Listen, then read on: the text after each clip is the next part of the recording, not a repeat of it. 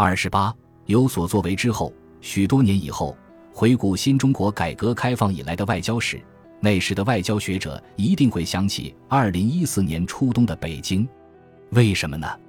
因为中国承办的这次亚太经合组织 APEC 领导人峰会足以被当作中国外交的一个转折点，中国在对外关系上终于超越了韬光养晦的层面，开始有所作为了。超越韬光养晦不等同于否定韬光养晦，这个策略仍在起作用，主要体现在处理与美国的关系上。借前来出席 APEC 峰会的便利，跛脚的美国总统奥巴马对中国进行了国事访问，习近平主席既和他在中南海里散步喝茶轻松的闲谈，也在人民大会堂举行了正式的会谈严肃的对话。两国元首再次重申了构建不冲突不对抗的新型大国关系的共识。美国霸权虽在衰落，但百足之虫死而不僵，它仍然是世界上最强大的国家，在亚太地区有重要的影响力。中国要在亚太地区实现自己的目标，还需要稳住美国。有所作为表现在中国开始在国际事务，尤其是亚太事务上发挥领导力。所谓领导，简单的说，无非就是指明方向，拿出方案，说服伙伴，然后带着大家一起干。在 APEC 工商领导人峰会开幕式上的致辞中，习近平主席用排比句提出问题：亚太的未来正处在关键的路口，是继续引领世界创造美好未来，还是放慢脚步等待被人超越？是深化一体化进程，还是陷入碎片化漩涡？是践行开放包容理念，共同开创亚太世纪，还是身体已进入21世纪而思维模式还停留在过去？答案已包含在问题之中。他还扩展了中国梦的提法，首次提出了亚太梦想的概念，并做了界定。这就是指明方向。光说不练假把式。中国拿出的成熟的具体方案是，以基础设施建设和金融为抓手，推进一带一路建设，提升亚洲的互联互通水平。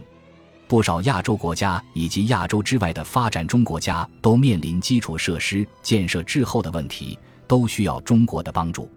跟这些国家开展基础设施项目的合作，既帮助伙伴发展，提升中国的国际形象，也为中国企业创造了市场，可谓一举两得。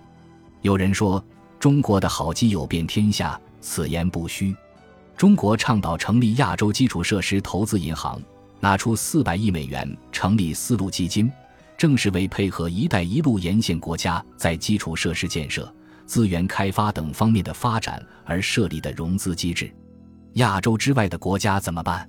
别忘了，中国还参与发起了金砖国家开发银行，以周边外交为基础，放眼亚太，进而辐射全球的外交格局已经浮现。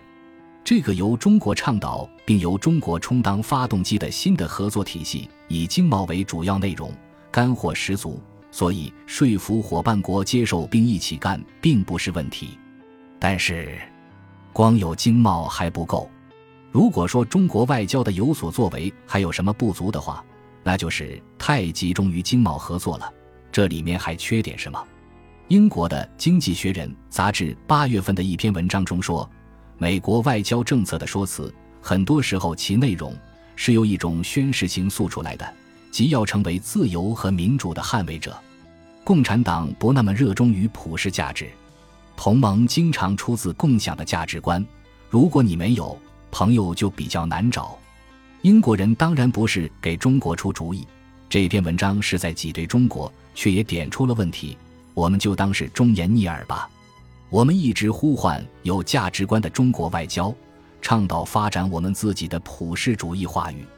如果说中国外交在有所作为之后还有什么需要进一步丰富的话，那就在这一方面了。把价值观注入对外交往，其意义绝不仅仅在于语言层面的修饰，更是国际竞争的实际需要。中美虽然相互承诺不冲突不对抗，但所有人心里都清楚，这只是为了不撕破脸，不使矛盾升级到相互无法承受的地步。真正的相安无事是不可能的。